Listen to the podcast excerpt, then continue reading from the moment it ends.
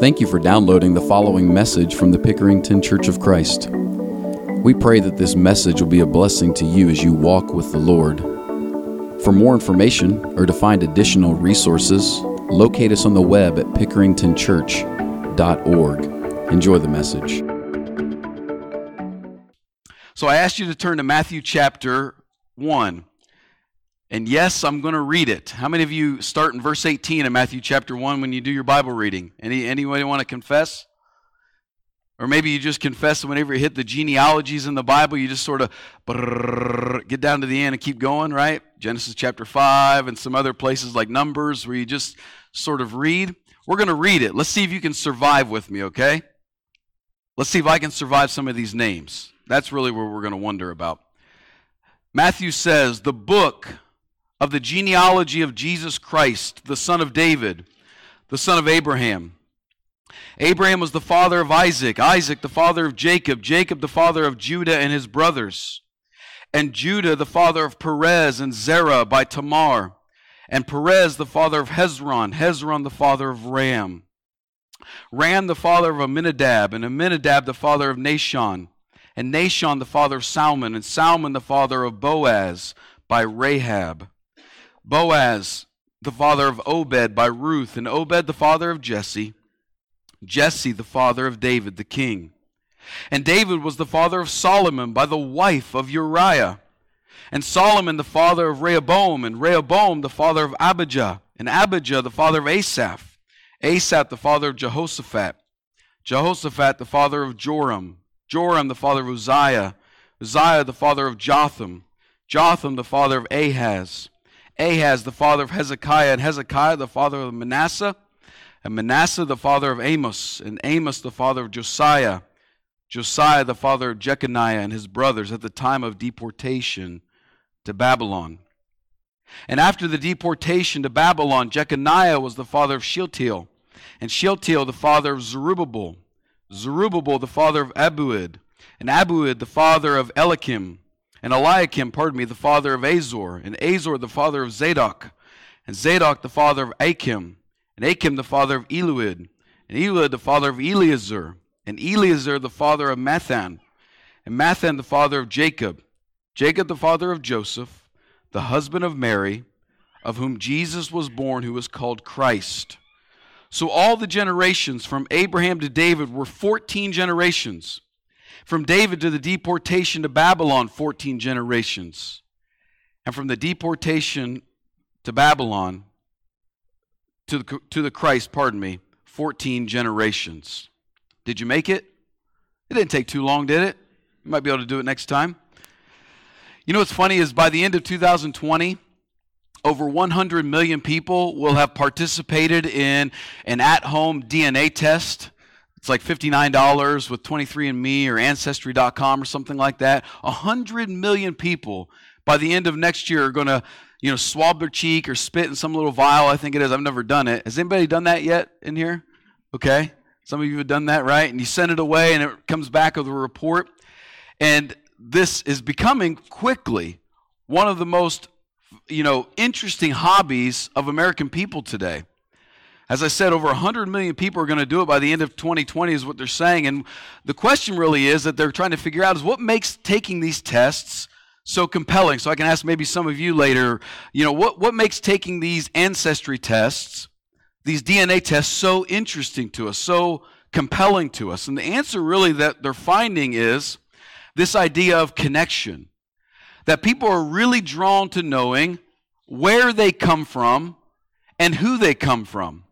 And sometimes it can be pretty exciting, like, you know, I'm the 17th cousin of Woodrow Wilson, and you have some sort of connection to that, or maybe some war hero or some, you know, wealthy businessman. You start looking up if you're, you know, connected to that inheritance, maybe, right? And sometimes it can be not so exciting, like you learn, well, maybe your great, great, great, great grandfather changed your last name by one word so you didn't have to pay taxes or something like that, you know, and you, you can learn some things about your family what has become a hobby for us was essential for people in Jesus' day. They did not need Ancestry.com. They were very good at keeping their records. And how, really, the reason they did this is because it determined where they got to in their life.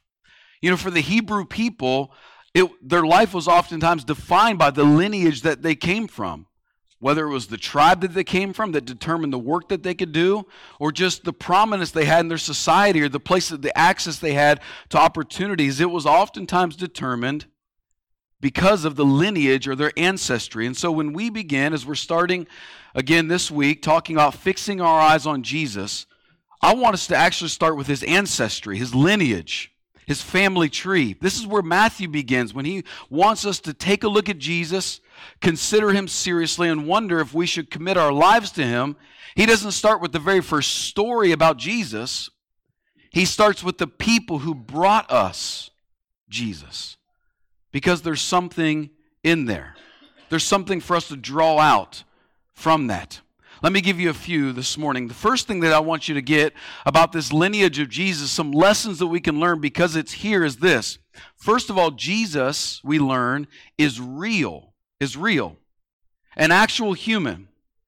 You know, when you whether it's you watch a Disney movie or read a story or you know whatever fairy tale may be, you know fairy tales usually start with things like once upon a time or somewhere in a galaxy far, far away. You know, stories like that where it's we know it's made up, we know it's a fairy tale, but it kind of leads us to a place where we can maybe dream about what life might be like. Here, Matthew does the opposite of that. He's not getting ready to tell us some fairy tale. He's not writing a novel about a heroic being who is perfect in every way and really just wants to elicit your mind and your heart. He's actually doing something much different. What he's saying in, in his opener here is what I'm about to tell you, the guy I'm about to tell you about, is a real person and it actually happened. You can go check the records. You can ask. You can look at this. This list right here that Matthew recorded for us was like vetting that Jesus Christ was a real person, a real being that lived. He existed in time and in space, and that's really what he's trying to tell us. And so we learn here this that Jesus, first of all, was a real person.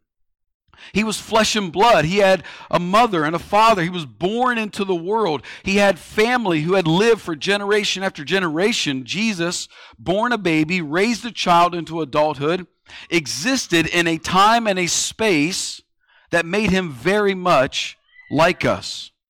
Learning about him is at first a lot learning about learning about a historical figure like George Washington, where you learn about where they're from and what experiences they had and what accomplishments they did. Matthew wants us to learn about Jesus first as a person because he wants us to know he was real. So he's not just a real person, but this list also tells us that Jesus is a real king. This is one of the most intriguing facts that you can extract from these genealogies. You see, lineage for the Hebrews was crucial, as I mentioned. Like, for instance, you couldn't be a priest unless you came from the tribe of Levi. You had to be out of that lineage to be able to do that job. Well, the most important one was the throne of God's people.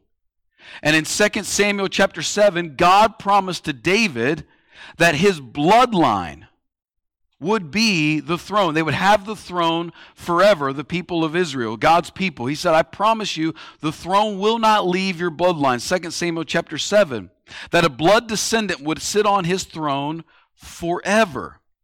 Well, the kingly line was passed through Solomon.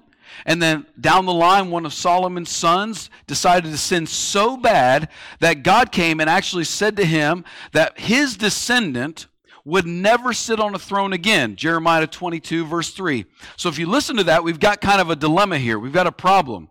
God promised to David that a blood relative of his would sit on his throne forever. And then generations later, there was one of the kings who had sinned so bad that he said, Listen, your lineage, your line, will never, ever sit on the throne We'll enter into the story Luke. And if you look in Luke's narrative, Luke has a genealogy of Jesus well as well.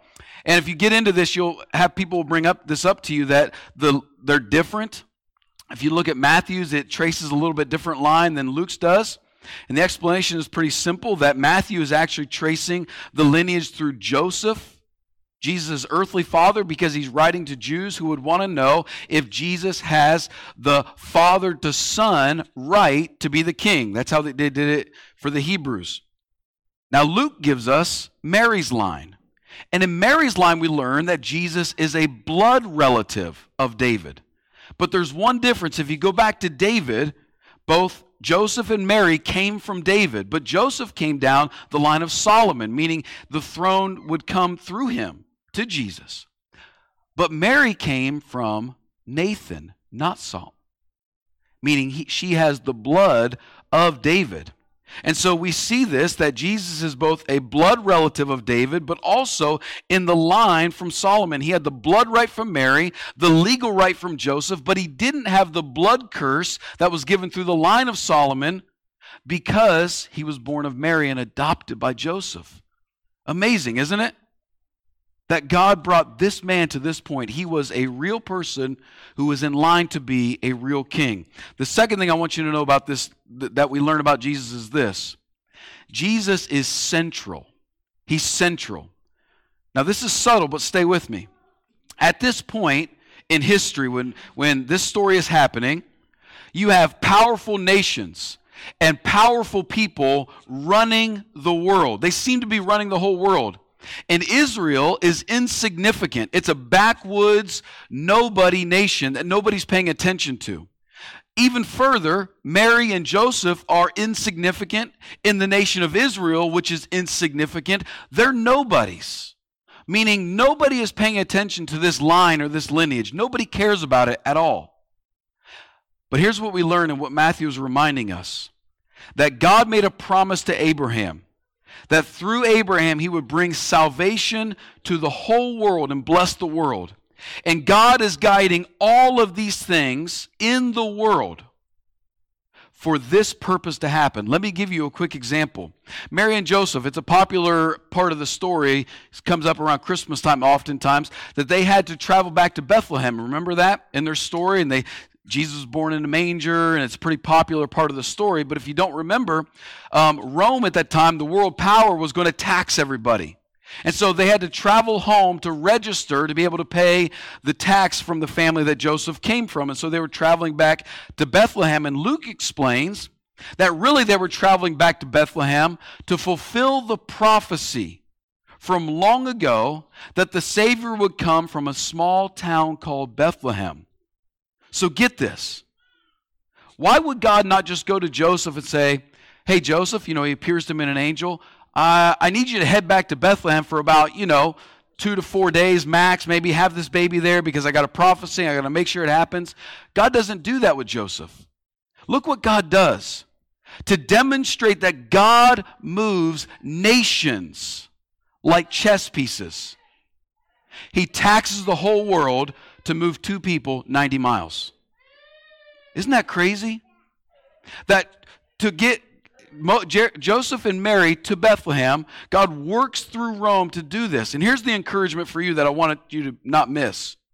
You see, maybe you're a person that watches the news or you're online, and I don't know how you would escape the news right now. You can watch the news and maybe you can start to feel a little bit anxious, a little bit nervous you know, Russians are hacking elections and China's controlling trade and North Korea and Iran maybe not dealing with nuclear and now we got Ukraine in the mix, right? I don't even know where Ukraine is and they're a world power making things happen, I guess, or something. And, and when you watch all this, I know for my experience being an American, sometimes you can feel this nudge or this pull for us to maintain or regain sort of this position of world power. But I want to tell you this if we ever do, it is for the purpose of what God is doing alone. Okay? You see, the main story of the entire world always revolves around what God is doing in the kingdom of Jesus. We are so distracted by people and nations we think that are the most powerful thing in the world. Whatever's happening in the world is revolving around what God is trying to do and going to do in the kingdom of Jesus. Jesus is central in this story. Number three, Jesus is real, he's central, Jesus is for everyone. Two strange things occur in this genealogy. If you don't know about genealogies, you might miss this, but two things happen that are weird. The first thing that happens that's weird is women are included. Did you notice that? Four of the mothers of Jesus are included in this genealogy, and that never happened Uh, they just didn't include women in the story. They just kept it down the male line. The second thing is that there are embarrassing elements to the story of Jesus that are included. You see, when people were writing their lineage and keeping their ancestry, they oftentimes would scrub the details of what was ugly out of it to make sure they just kept what was nice and pretty and good in it so they could prove themselves to be impressive. Well, it's reminding me of what I read on Ancestry.com in their privacy statement. Listen to this, you'll love it. In their privacy and user agreement statement, they say this You may discover unexpected facts about yourself or your family when using our service. Once discoveries are made, we can't undo them. That's probably why I'm staying away from those uh, services right now, actually. I don't want to know. But if you read through the, if you were paying attention when I was reading through the, the story, there might have been some names that popped up to you. They're like, whoa, that's weird. That's included, like Tamar or Rahab. Remember that name? Ruth. David is uh, in, mentioned in there, but something is attached to David's name. You see, here's what he's showing you. The genealogy of Jesus first includes outsiders, racial outsiders, cultural outsiders, gender outsiders, women, people from a different race, people from a different culture. All of these people, Rahab, Ruth, the mothers of Jesus, all of these people would have been excluded by the law of God from the presence of God. And yet they're in the story of Jesus. We see outsiders, we see dysfunctional. There's really dysfunctional situations. Listen to me. Uh, because this is a G rated audience, um, just know this Judah and Tamar are in this story. You wouldn't have wanted to been at Thanksgiving with them, okay? It would have been super weird. Just go back and read Genesis and you'll see the story. It would have been weird. Dysfunctional at best is the best way to describe that. So you have outsiders, you have dysfunctional, you have failures. You have life failures, you have moral failures. Even the most successful person on this list, I would argue, would be King David. What he led these people to, the nation of Israel, the prominence and wealth and world power that David was, this guy is remembered forever. Listen how David is described um, in verse 6. David was the father of Solomon, comma, by the wife of Uriah. Now, why didn't Matthew say by Bathsheba? Why did he say specifically David, father of Solomon, by the wife of Uriah? What's he trying to do?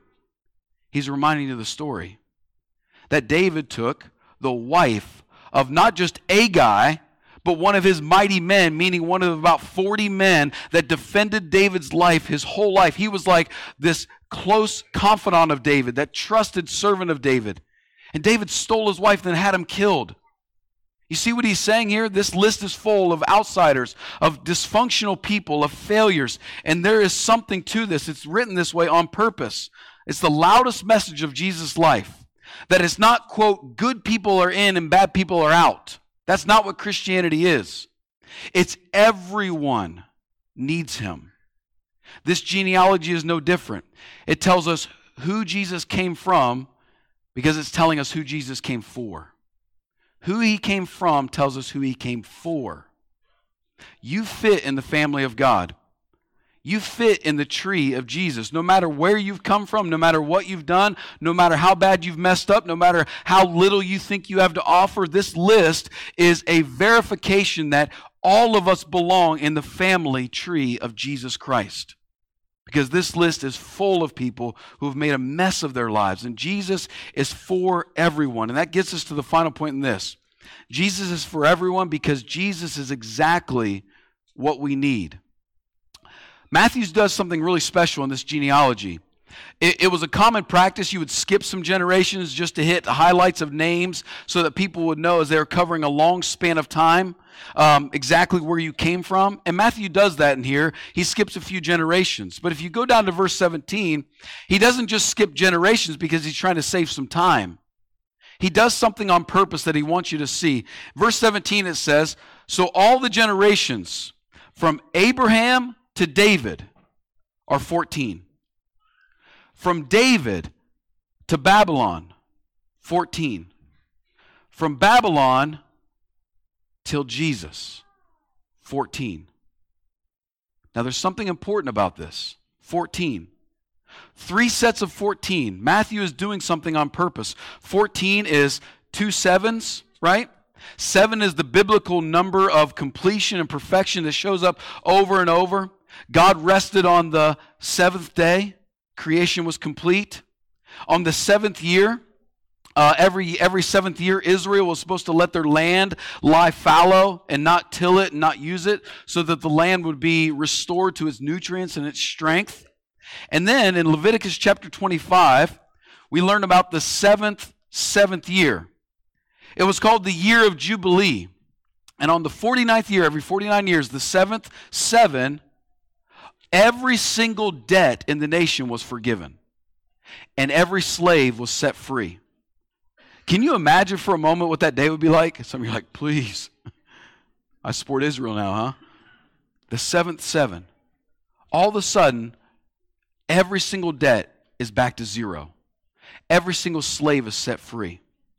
Here's what Matthew is trying to show you three sets of 14 is six sevens, leading all the way up to Jesus.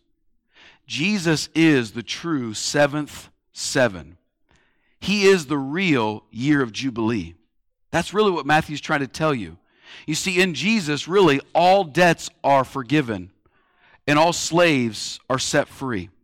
Can you just seriously imagine the experience of the nation of Israel when the year of Jubilee would hit? They'd be counting down, right? They'd have like a countdown clock. They'd be waiting for that moment. Can you imagine the relief that they would feel, the joy they would feel, the celebration that would ensue, the kind of reunions? You know, slaves were held and then they would come back and meet their family again. The rediscovery of all the goods that were given back to people. Jesus is the greater and perfect year of Jubilee that we're looking for. That's why Matthew starts with the genealogy to tell you hey, listen, this guy's real, I promise. He's the real deal. He's the real person, real king. The world revolves around him being born. He is for everyone. Nobody's excluded from this tree, this family tree. And Matthew starts right here saying, He's the thing you've been looking for. He is the true year of Jubilee.